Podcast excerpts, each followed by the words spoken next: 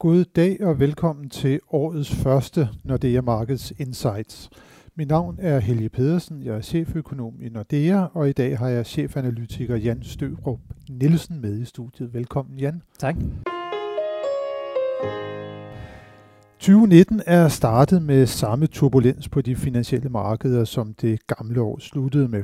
Svage nøgletal og stor politisk usikkerhed, blandt andet i USA, hvor demokraterne nu har sat sig på senatet, og hvor der fortsat slås om budgettet for 2019, og hvor at der er lukket ned for dele af den offentlige sektor.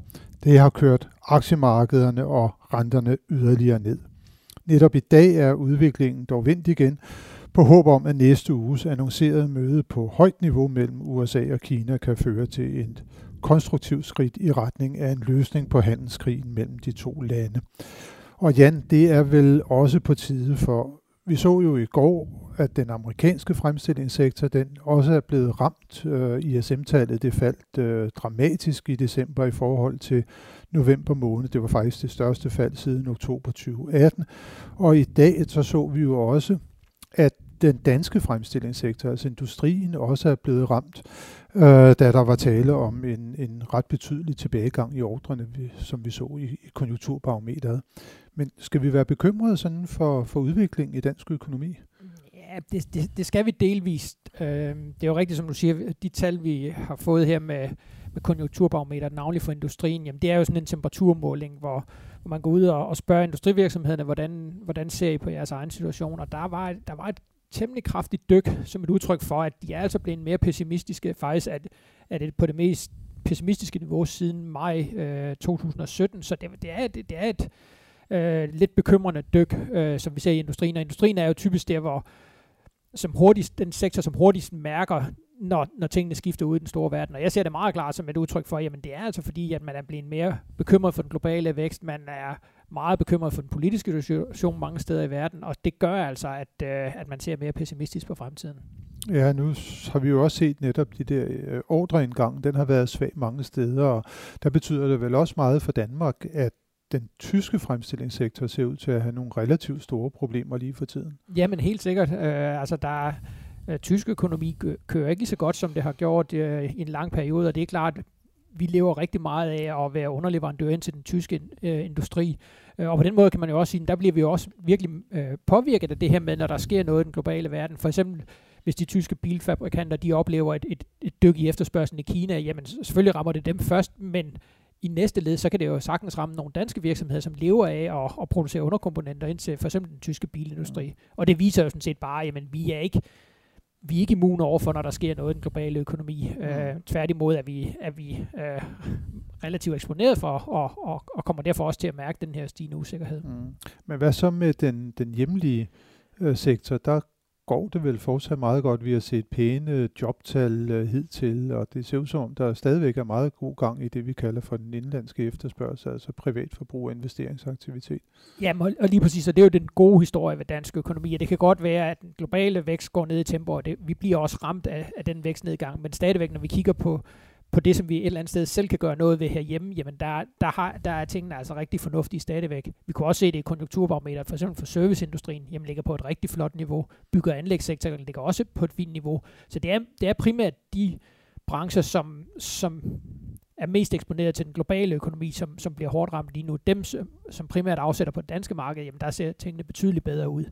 Ja, jeg kan også lige nævne det, at detailhandlen, det så sådan set også meget pænt ud i deres øh, vurdering af situationen, og detailhandlen har vi netop også igennem det meste af, af sidste år i hvert fald overrasket og sådan positivt. Mm, helt sikkert, og det, og det er jo et udtryk for, at jamen, de danske husholdninger, der er der er tingene altså rigtig fornuftige. Man har en stor øh, opsparing som gennemsnit i husholdningerne. Øh, vi kan også se, at forbrugertilliden ligger også fortsat på et, et, et fornuftigt niveau. Beskæftigelsen bliver ved med at stige. Så sådan den indlandske del af, af vores økonomi, jamen der, der ser tingene altså rigtig gode ud. Det er, det er på eksporten, og det er på de afledte effekter er på den, som, som vi ligesom kan, er blevet lidt mere bekymret, end, end vi har været et stykke tid. Så vi skal, snakker vi så meget om bekymring, så vi skal sådan bekymre os lidt for eksportsektoren, men sådan overordnet set ser det som jeg hører der, fortsat pænt ud øh, for, for, for Danmark. Ja, men helt sikkert, og der kan vi næsten ikke ønske en bedre situation til at ligesom modstå det her, hvis der kommer noget pres øh, fra eksportmarkedet. Altså indlands, der, der ser vi rigtig gode ud. Så, så man, selvfølgelig skal man også passe på ikke at gå i den anden grøft og blive bekymret for, for alting, fordi der er altså stadigvæk rigtig mange ting, der ser, der ser gode ud i dansk økonomi. Meget ser godt ud i dansk økonomi, men kronen, hvis vi lige også skal vende den, så har den jo været under pres i et stykke tid og har her befundet sig øh, på det svageste niveau siden begyndelsen af 2015. Og nu fik vi jo lige oplyst, øh, at Nationalbanken faktisk intervenerede i december måned for at holde kursen stabil. Øh, det er lang tid siden, der sidst er blevet interveneret, og hvad skal vi vente os af, af, af de kommende måneder? Ja, det var faktisk øh, det var relativt aggressivt, øh, det køb, som Nationalbanken lavede i, i december. Øh, 11,6 milliarder var de ude og støtte opkøb danske kroner med, simpelthen for at undgå, at, at kronen blev for svag. Og det er, jo, det er jo vigtigt at understrege, at kronen bliver jo ikke svækket, fordi at folk er bange for dansk økonomi, eller at det går skidt i dansk økonomi. Men det er mere et udtryk for, at, at der sker sådan en gradvis normalisering. Den europæiske centralbank er stille og roligt i gang med at stramme pengepolitikken. Øh, og det gør altså hjemme, jamen, så kommer der et, et, et pres på den danske krone. Øh, og det, der er rigtig interessant, det er jo, at intervention, jamen det er jo typisk det første våben, som Nationalbanken bruger, og når de så har interveneret i en periode, typisk på sådan 15-20 milliarder, jamen så er det næste skridt, det vil så være at lave en, en selvstændig renteforholdelse. Og det kan bestemt ikke udelukkes, at der kommer en selvstændig rentefor, dansk renteforholdelse inden for den nærmeste fremtid, fordi at, at der stadigvæk er et pres for en, en svækkelse af den danske krone. Nu nævnte de det der niveau 15-20 milliarder. Hvor mm. meget var det egentlig, at der blev interveneret for i december måned? Det var, det var de her 11,6. 11,6, så, så man kan ja. sige, hvis det fortsætter ind i januar, jamen så så i hvert fald hvis Nationalbanken gør, som de plejer at gøre, så, så kunne meget tyde på, at de, at de vil komme med en selvstændig renteforholdelse. Men igen, altså i det store billede, jamen, når vi snakker renteforholdelse, så er det måske på 0,1 procentpoint. Så det er jo ikke noget, som, som den almindelige husholdning sådan for alvor vil, vil kunne mærke. Det er mere et signal om, at, at tingene er ved at normalisere sig, og at, at renterne måske også skal, skal en smule højere. Og det er vel primært så på det, vi kalder for indskudsrenten i Nationalbanken, at det er den, der i givet fald vil blive sat op. Ja, det er det. Det er den, det er den de første omgang vil, vil, vil ændre, fordi det er den, der bestemmer udviklingen øh, i den danske krone over for euroen. Så det er ligesom den, som, øh, som de vil sætte op. Så det er ikke noget, der sådan vil komme til at påvirke udlånsrenterne til, til danskerne og det danske boligmarked markant? Nej, ikke andet det vil være et signal om, at, at igen at tingene begynder at blive normaliseret, og den her periode, vi har været igennem med de her ekstrem, ekstrem lave renter, er måske ved at synge på sidste vers, og vi måske skal vende os til, at renterne kommer en, kommer en smule højere. Mm. Men altså igen ikke noget, der skulle give anledning til sådan en større bekymring for dansk økonomi, som du siger. Det er snarere tale om, at Nationalbanken i givet fald vil gå ind og normalisere pengepolitikken for mm. de her ekstreme øh, niveauer, som, som vi har befundet os på i mange år. Ja, så et eller andet sted kan man sige, at det er et sundhedstegn. Præcis ligesom at man både i Norge og Sverige også har sat renten op, jamen, det er jo også et sundhedstegn, fordi at det, det trods alt går bedre med økonomien. Nu har vi jo så herhjemme, der har Nationalbanken jo en øh, fastkursmålsætning. Der er rigtig mange andre lande, hvor man kigger meget mere på inflationsudviklingen. Og hvis vi nu lige skal prøve at også spinde lidt omkring den danske inflation, for den kommer der jo faktisk tal for nu her øh, i næste uge. Det bliver december øh, inflationstallet, der kommer gennem lang tid, så har inflationen jo sådan set skuffet os. Vi havde troet, den skulle komme op, men mm. den, den ser ud til at være sådan meget øh, stabil, ekstremt lav.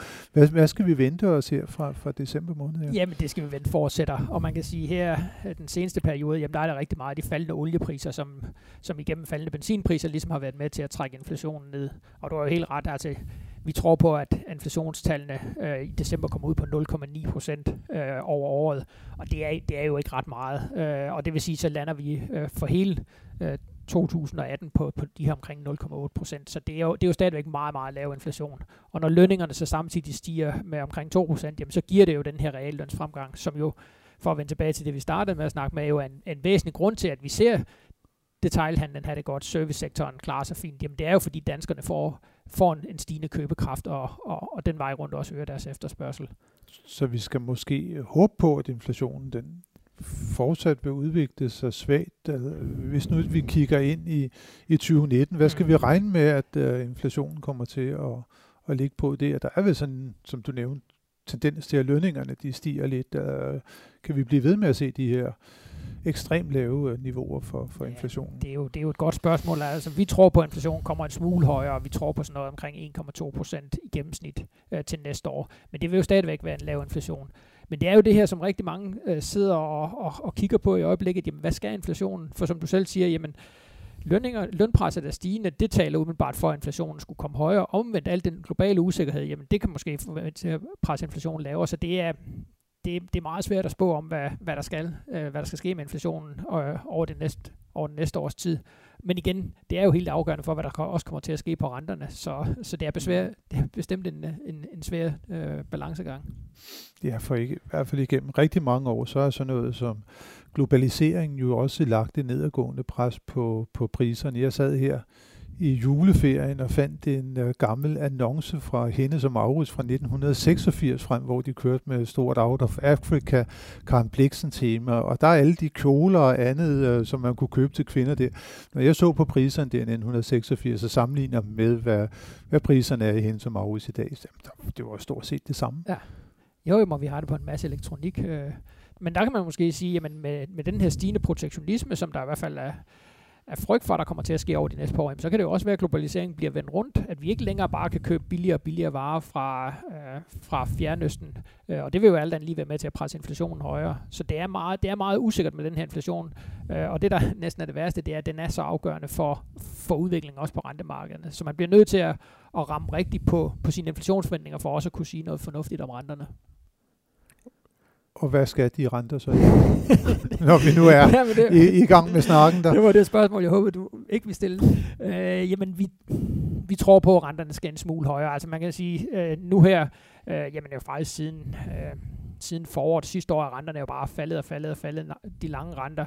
Øh, vi tror på, at der kommer en, en, en smule højere renter ind i 2019, men igen, altså med al den usikkerhed, der er lige nu, omkring global økonomi, jamen så, så taler det i hvert fald ikke for, at der bliver nogle eksplosioner opad i, i, i de lange renter, men, men formentlig en, en smule højere.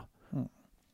Ja, nu når vi har snakket globalisering og protektionisme, så kan vi jo så slutte af med igen at konstatere, at næste uge kommer til at blive rigtig spændende. Det bliver rigtig spændende at se, hvad der kommer ud af det her møde på højt niveau mellem USA og, og, og, og Kina.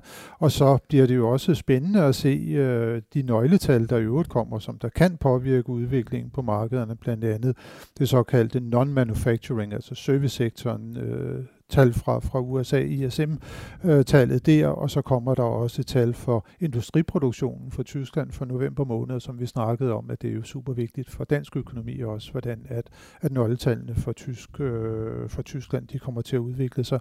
Det bliver vi klogere på i løbet af næste uge. Det bliver super spændende, men øh, tak for nu, Jan, og tak til alle jer, som har lyttet med til denne uges podcast.